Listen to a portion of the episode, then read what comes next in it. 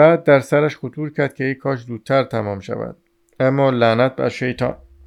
وقت می‌گذشت. یک دقیقه، دو دقیقه گذشت و کسی نمی آمد. کخ به حرکت در آمد و ناگهان فریاد زد لعنت بر شیطان و با بی‌صبری به پاس دادن خیش خاتمه داد و شتابان در حالی که چکمه‌های خود را به پله ها می‌کوفت پایین دوید. سرانجام صدای گام‌ها خوابید. خدایا چه کنم؟ راسکلنیکوف چفت را برداشت، در را کمی گشود، چیزی شنیده نمی‌شد و بعد ناگهان بدون اینکه فکری کند خارج شد و در راه در راه هر قد می‌توانست محکم‌تر بست و راه پایین را پیش گرفت. سه پله پایین رفته بود که ناگهان سر صدای زیادی از آن سو شنیده می‌شد. به کجا برود؟ هیچ کجا ممکن نبود پنهان شود. چیزی نمانده بود که باز به داخل همان آپارتمان برگردد. آهای غول بیابانی، شیطان، بگیر!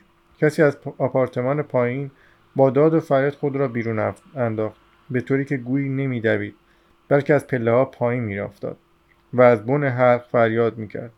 متیکا، متیکا، متیکا، خدا لعنتت کند! فریاد با صدای ونگی پایان یافت. آخرین سر صداها از حیاط به گوش می‌رسید. بعد همه چیز آرام گرفت. اما در همان لحظه چند نفر که بلند و پی در پی حرف می‌زدند با سر صدا از پله‌ها به بالا آمدند. اینان سه یا چهار نفر بودند. راسکلنیکوف صدای طنین‌انداز جوان را تشخیص داد. خودشانند. با نومیدی کامل به پیشوازشان رفت. هرچه باداباد. اگر نگه هم بدارند کار خراب است و اگر راه بدهند باز هم کار خراب است. به یادشان خواهد ماند. داشتند به هم می‌رسیدند. بین آنها فقط پلکان یک طبقه مانده بود که ناگهان راه نجات پیدا شد. در فاصله چند پله از راسکلنیکوف در سمت راست آپارتمانی خالی به چشم خورد که درش کاملا باز بود. این همان آپارتمان طبقه دوم بود که کارگران در آن مشغول نقاشی بودند و اکنون گویی عمدن از آنجا رفته بودند. لابد آنها بودند که اکنون با آن سر و صدا بیرون دویده بودند. کف اتاق‌ها تازه رنگ خورده بود. سطل کوچکی، قوطی رنگ و قلم‌مویی در وسط اتاق بود. در یک آن راسکلنیکوف از در باز به درون جست و بی صدا پشت دیوار ایستاد. این کار را درست به موقع انجام داد. زیرا آنها هم دیگر به همان طبقه رسیده بودند. به سپس به سوی بالا پیچیدند، از کنار او صحبت کنان گذشتند. به طبقه چهارم رفتند. راسکلنیکوف درنگ کرد. با نوک پنجه بیرون آمد و از پله‌ها پایین دوید. در راه پله‌ها هیچ کسی نبود. دم در ورودی هم همینطور. به سرعت از در خانه گذشت و در خیابان به سمت چپ پیچید. راسکلنیکوف به خوبی می‌دانست، بله بسیار خوب می‌دانست که در این لحظه آن چند نفر دیگر در آپارتمان هستند و بسیار هم متعجبند که در باز است و حال آنکه تا هم همکنون چفت بود. می‌دانست که آنها اکنون دیگر مشغول تماشای کالبد هستند. کالبدها هستند و بیش از یک آن نخواهد گذشت که حدس خواهند زد و به خوبی پی خواهند برد که قاتل تا همکنون در آنجا بود و فرصت کرده است خود را پنهان کند. از بیخ گوششان ناپدید شود و فرار کند. شاید هم حدس بزند هنگامی که آنها به بالا رفتند او در آپارتمان خالی نشسته بود. با این همه راسکلنیکوف به هیچ وجه جرأت نمی‌کرد گام‌ها را تند کند، گویا اینکه تا پیچ اول صد قدم مانده بود. چطور از داخل یکی از درهای ورودی خانه‌ها شود و در راه پله‌های ناشناس قدری درنگ کند؟ نه، خطرناک است. چطور از تبر را جای بیاندازد؟ چطور از درشکه‌ای کرایه کند؟ نه، خطرناک است، خطرناک. افکارش در هم می‌شد. اما این هم پس کوچه نیمه جان در آن پیچید. در اینجا تا حدی نجات یافته بود و این موضوع را خودش هم می‌فهمید. امکان سوء ظن کمتر بود. به علاوه در اینجا رفت و آمد مردم زیاد بود و او در میان آنان چون ذره‌ای ناپدید بود. اما تمام عذاب‌هایی که بر او گذشته بود به قدری از نیرویش کاسته بود که به زحمت حرکت می‌کرد. عرق قطره قطره از او فرو می‌چکید. تمام گردنش خیس بود. چون به نهری رسید کسی فریاد زد عجب مست است. اکنون دیگر به زحمت خود را به یاد می‌آورد و هرچه بیشتر می‌گذشت بدتر می‌شد. با این همه بعداً به خاطر آورد که چون به نهر رسید از جمعیت کم و از اینکه بیشتر به چشم خواهد خورد ترسید. نزدیک بود به داخل کوچه بازگردد. با اینکه چیزی نمانده بود از پا درآید، دوری زد و به کلی از سمت دیگر به خانه خود رسید. وقتی وارد در ورودی خانه شد، حواسش هنوز خوب جمع نبود. دست کم اینکه وارد پلک پلکان که شد، تازه به فکر تبر افتاد. مسئله بزرگی در پیش بود، یعنی میبایست تبر را سر جای خود بگذارد، به طوری که حتی امکان کسی ملتفت نشود. البته دیگر قدرت قدرتی نداشت فکر کند، که شاید بسیار بهتر بود اگر تبر را اصلا در جای سابق خود نمی نهاد، بلکه کمی بعد آن را در حیات دیگری می انداخت. اما همه چیز به خیر گذشت. در منزل سرایدار پیش بود بدون اینکه قفل باشد و به این جهت می شد حد زد که سرایدار در خانه است. ولی راسکلنیکوف دیگر به اندازه استعداد اندیشیدن را از دست داده بود که یک راست به جایگاه سرایدار نزدیک شد و در آن را گشود. اگر سرایدار از او میپرسید چه کار داری، شاید بیدرنگ تبر را به او میداد. اما سرایدار باز در منزل نبود و توانست تبر را سر جای خود زیر نیمکت بنهد و مانند پیش حتی با کنده هیزم آن را بپوشاند. بعد هم تا اتاق خود به هیچ کس بر نخورد. در اتاق صاحبخانه در اتاق صاحبخانه بسته بود. همین که وارد اتاق خود شد، همچنان که بود روی تخت افتاد. خواب نبود اما بیحال بود. اگر کسی در آن هنگام به اتاقش می آمد، فوراً بر می جست می جست و فریاد می زد. تکه پاره های افکار پریشان در سرش می لولیدند و با تمام نیرویی که به کار می برد، هیچ کدام از آنها را نمی توانست ضبط کند و درباره آن تصمیمی بگیرد. به این ترتیب مدتی طولانی دراز افتاده بود. گاه گفتی بیدار می شد و در آن لحظات متوجه می گردید که مدتی از شب فرا رسیده است، اما فکر برخاستن به سرش نمی آمد. سرانجام ملتفت شد که هوا به کلی روشن است. به روی تخت بر پشت افتاده و هنوز از بیهوشی یه دیرین منگ بود. از خیابان صدای وحشتناک زاری‌های ناامیدانه‌ای که هر شب پس از ساعت دو در زیر پنجره خود میشنید به خوبی به گوشش میرسید. همین صداها اکنون او را بیدار کردند. فکر کرد این هم مردمان مستی که از عرق فروشی‌ها بیرون میآیند. از دو بعد از نیمه شب هم گذشته است و ناگهان چنان از روی تخت برجست که گویی کسی او را از جا کنده است. چطور؟ از ساعت دو هم گذشته است. به روی نیمکت نشست و تازه همه چیز را به یاد آورد. بلی، ناگهان در یک آن همه چیز را به یاد آورد. در لحظه اول فکر کرد که دیوانه خواهد شد. سرمای عجیبی وجودش را فرا گرفت. اما سرما تا حدی هم زاده تب و لرزی بود که در خواب بر او مسلط شده بود و حال ناگهان چنان لرزی به او دست داد که نزدیک بود دندانهایش بیرون بجهند. تمام درونش به لرزه درآمد. راسکلنیکوف در را گشود و گوشها را تیز کرد. در خانه همه چیز به کلی غرق در خواب می‌نمود. با حیرت به خود و تمام اتاق می‌نگریست و نمی‌توانست بفهمد که چطور دیشب پس از ورود به اتاق در را چفت نکرد و نه تنها لباسش را در نیاورد، بلکه همچنان با کلاه به روی تخت افتاد. کلاه هم از سرش آنجا روی زمین کنار بالشش افتاده بود. اگر کسی می آمد چه فکر می کرد؟ که مستم، اما خود را به پنجره رسانید. روشنایی به حد کافی بود و با شتاب به بررسی لباس‌ها و سراپای خود پرداخت تا ببیند آثاری باقی مانده است یا خیر. اما بررسی به این ترتیب غیر ممکن نمود. راسکلنیکوف در حالی که از سرما می‌لرزید مشغول کندن لباس‌های خود شد و بار باز از هر طرف آن را خوب تماشا کرد. تمام قطعات را تا آخرین نخ زیر و رو کرد و چون به خود اطمینان نداشت این کار را سه بار تکرار کرد. ظاهراً کوچکترین اثری به چشم نمیخورد. فقط پایین شلوار آنجایی که پاره و آویزان شده بود، به روی ریشه های آن اثر خون غلیظ خشکیده‌ای برجا بود. راسکلنیکوف چاقوی بزرگ عجیبی را برداشت و ریشه, را ریشه ها را برید. دیگر گویا اثری نمانده بود. ناگهان به خاطر آورد که کیف پول و اشیا را که از صندوقچه پیرزن بیرون آورده بود هنوز در جیب‌های اوست. تا کنون به فکر اینکه آنها را بیرون آورد و پنهان کند نیفتاده بود، حتی موقعی که لباس‌های خود را بررسی می‌کرد. بیاد آنها نیفتاد. یعنی چه؟ در این یک آن با سرعت تمام مشغول بیرون آوردن آنها شد و بر روی میز پخششان کرد. پس از آنکه همه چیز حتی آستر جیب‌ها را بیرون کشید تا مطمئن شود که دیگر چیزی در آنها باقی نمانده است، راسکلنیکوف تمام انبوه اشیا را به گوشه‌ای برد. در آنجا در گوشه پایین دیوار قسمتی از باقی مانده کاغذ دیواری پاره و آویزان بود.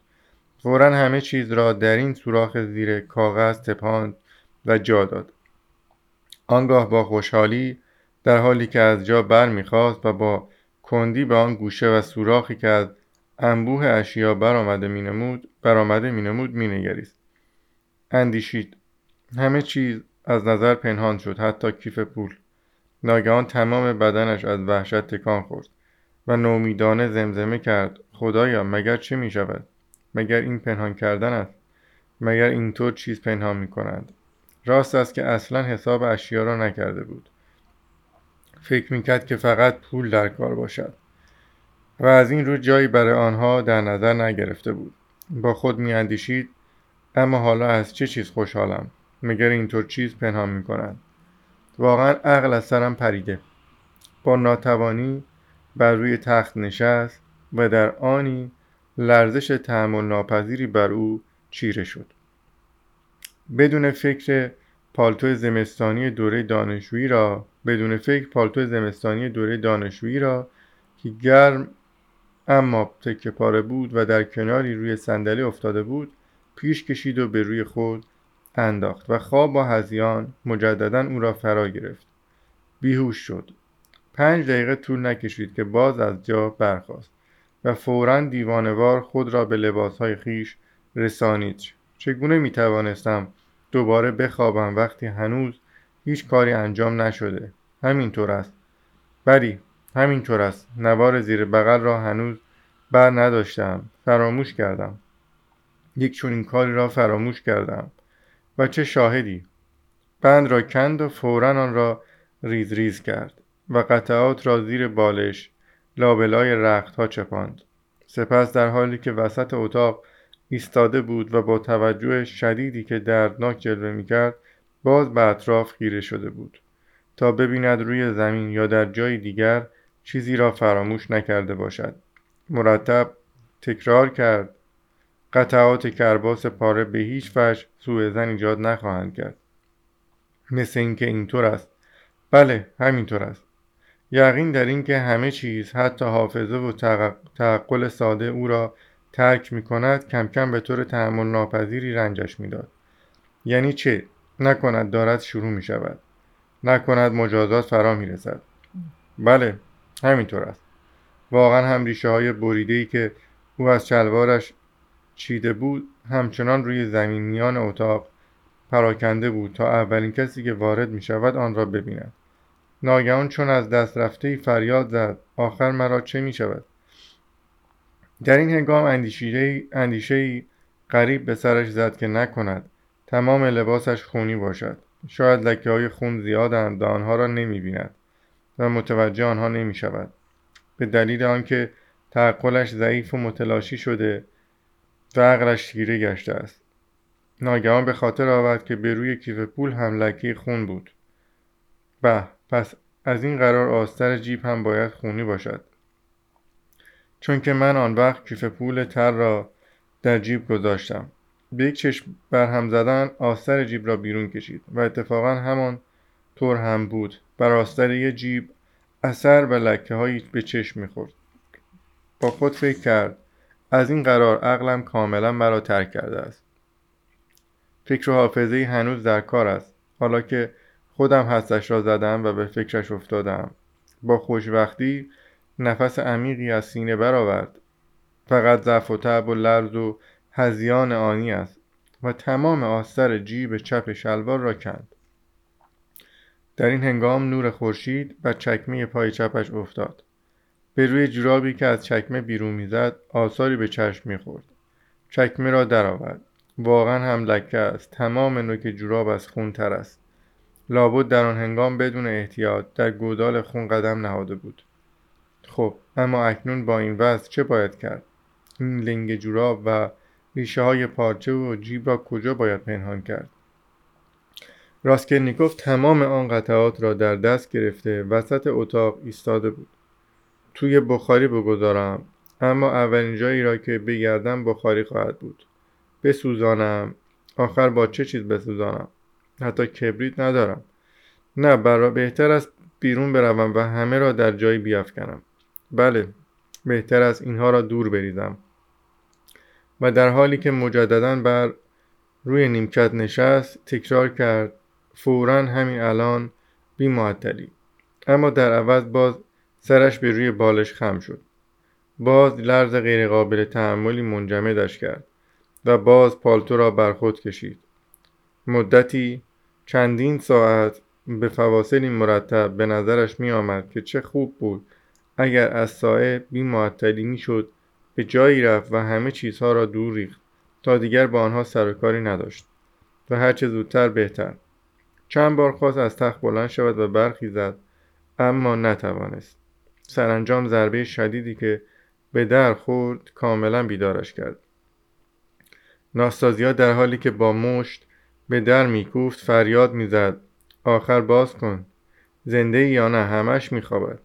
تمام روزها مثل سگ چرت میزند، راستی که سگ است.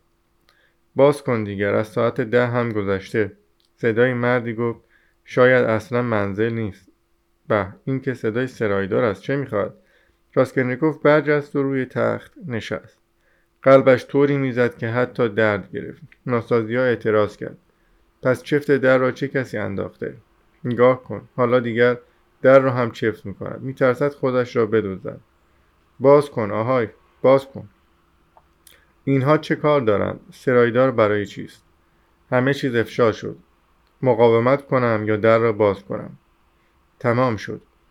نیمخیزی کرد، خم شد و چفت را برداشت. تمام اتاقش به اندازه‌ای بود که از تخت برنخواسته ممکن بود چفت در را باز کرد. درست حد زده بود. سرایدار و ناستازیا راست ایستاده بودند. ناستازیا به طرزی مخصوص وراندازش کرد.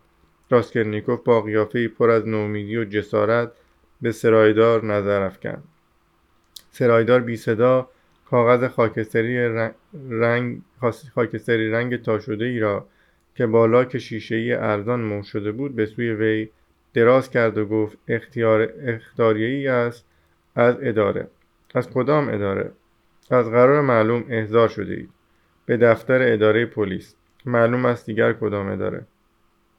به اداره پلیس برای چه؟ من چه میدانم، احضار میکنند، باید رفت. سرایدار با دقت به جوان و اطراف خود نگریست و برگشت که بیرون رود. ناستازیا که چشم از راسکولنیکوف برنمیداشت گفت: نکند به کلی ناخوش شده باشی. سرایدار هم لحظه سر خود را برگرداند. زن اضافه کرد: از دیروز تب دارد. راسکولنیکوف جواب نمیداد و نامه را بیان که بگشاید همچنان در دست داشت. ناستازیا دلش به حال او سوخت و چون دید که پاها را از تخت پاها را از تخت آویزان کرده که برخیزد، سخنان خود را دنبال کرد: لازم نیست بلند شوی، ناخوشی، پس راه نرو، آتش که نمیگیرند. این دیگر چیست تو دستت؟ راسکولنیکوف نگاهی کرد. در دست راستش تکه‌های قیچی شده ریشه‌های شلوار، لنگه جوراب و قطعات آستر جیبش بود. همینطور با آنها خوابیده بود.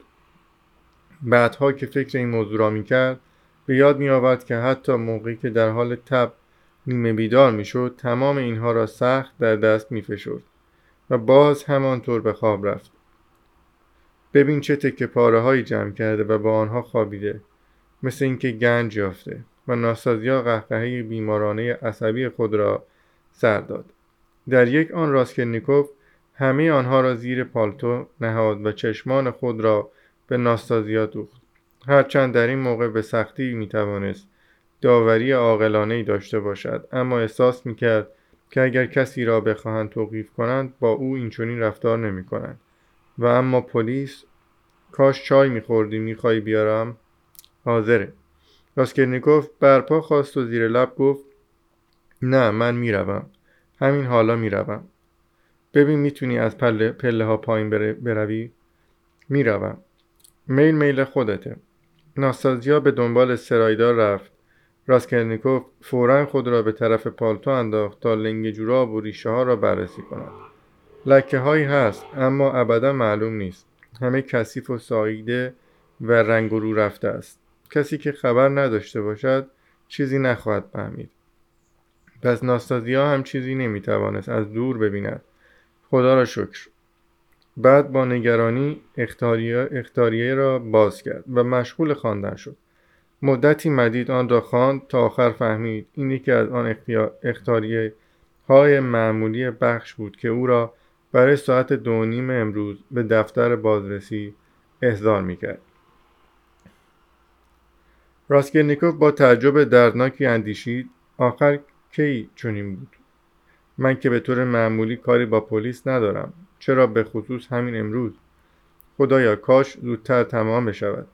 نزدیک بود به زانو درآید و دعا کند، اما بی اختیار خنده‌اش گرفت.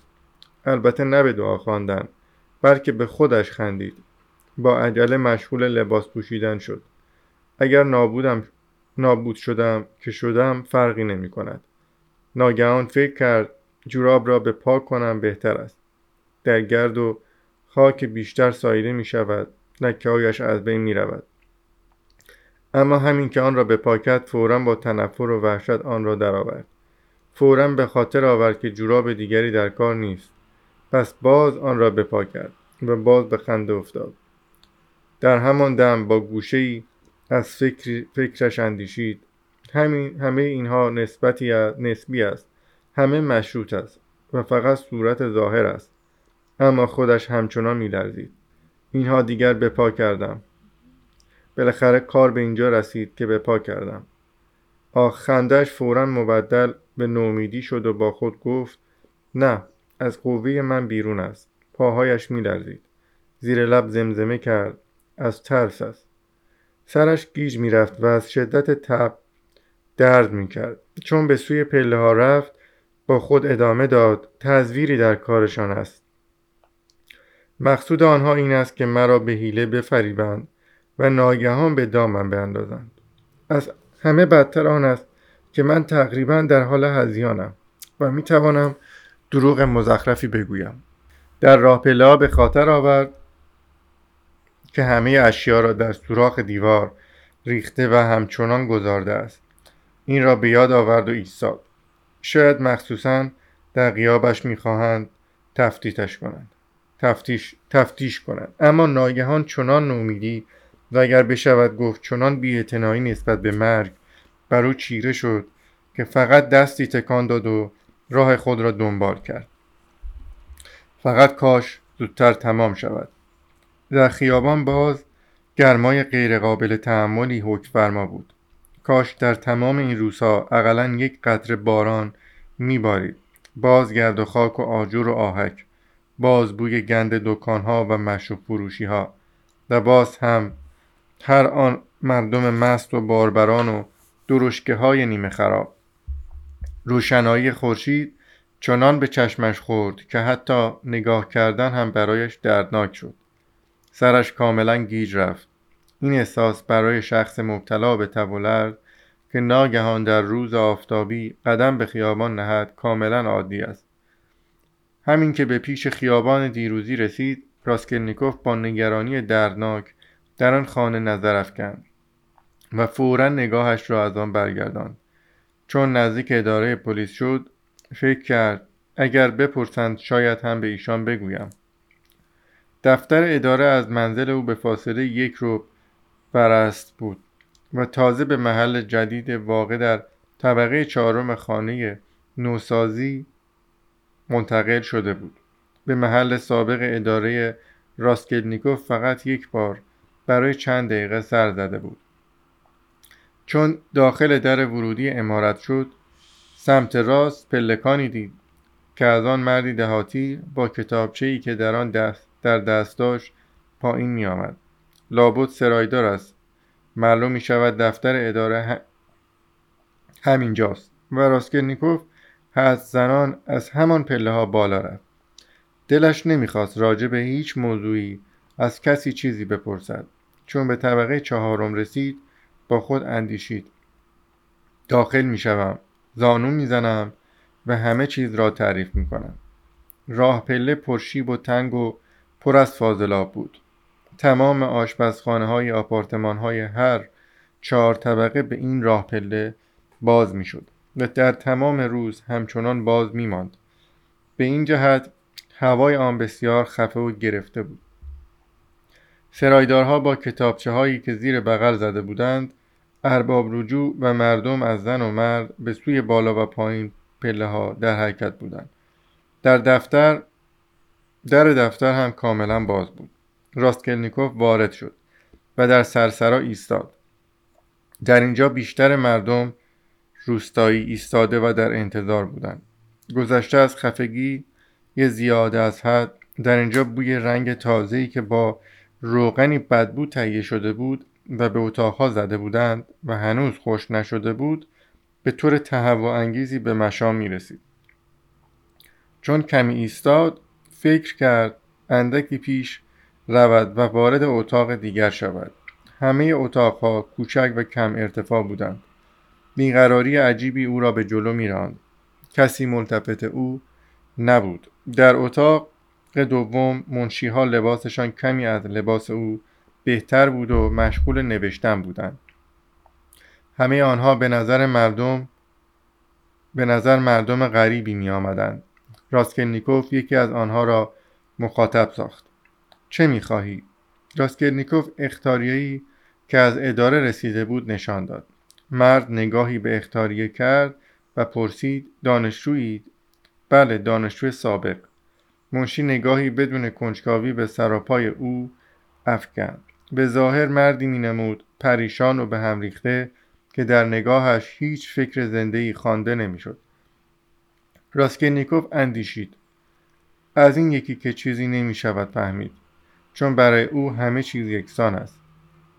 منشی در حالی که انگشتش را به اشاره پیش می آورد، آخرین اتاق را نشان داد و گفت: بفرمایید نزد سرمنشی. راسکولنیکوف به اتاقی که از روی ترتیب چهارمین اتاق و تنگ و پر از جمعیت بود وارد شد.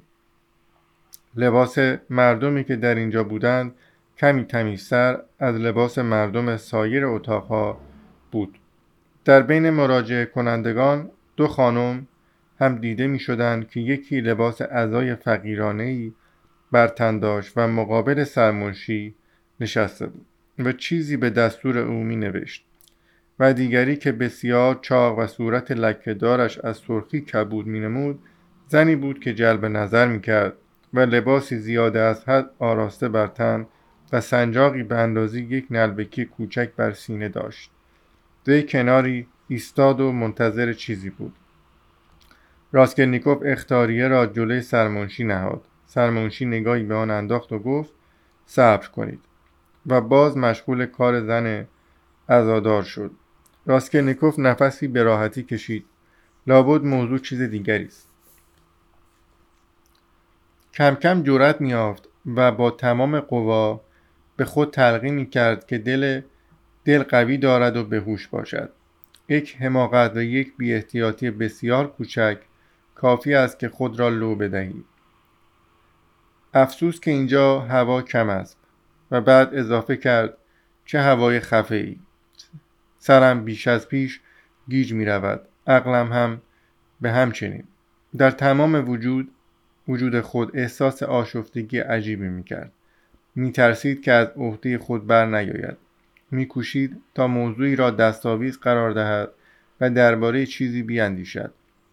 درباره چیزی که به کلی سوای کار او باشد. اما موفق نمی شد. در ضمن سرمنشی به شدت به نظرش جالب می‌نمود. می‌خواست از قیافش حدسی بزند. چگونه آدمی است؟ بسیار جوان بود بیست و دو ساله، چهره سبزه و پرحرکتی داشت که بیش از سنش می‌نمود.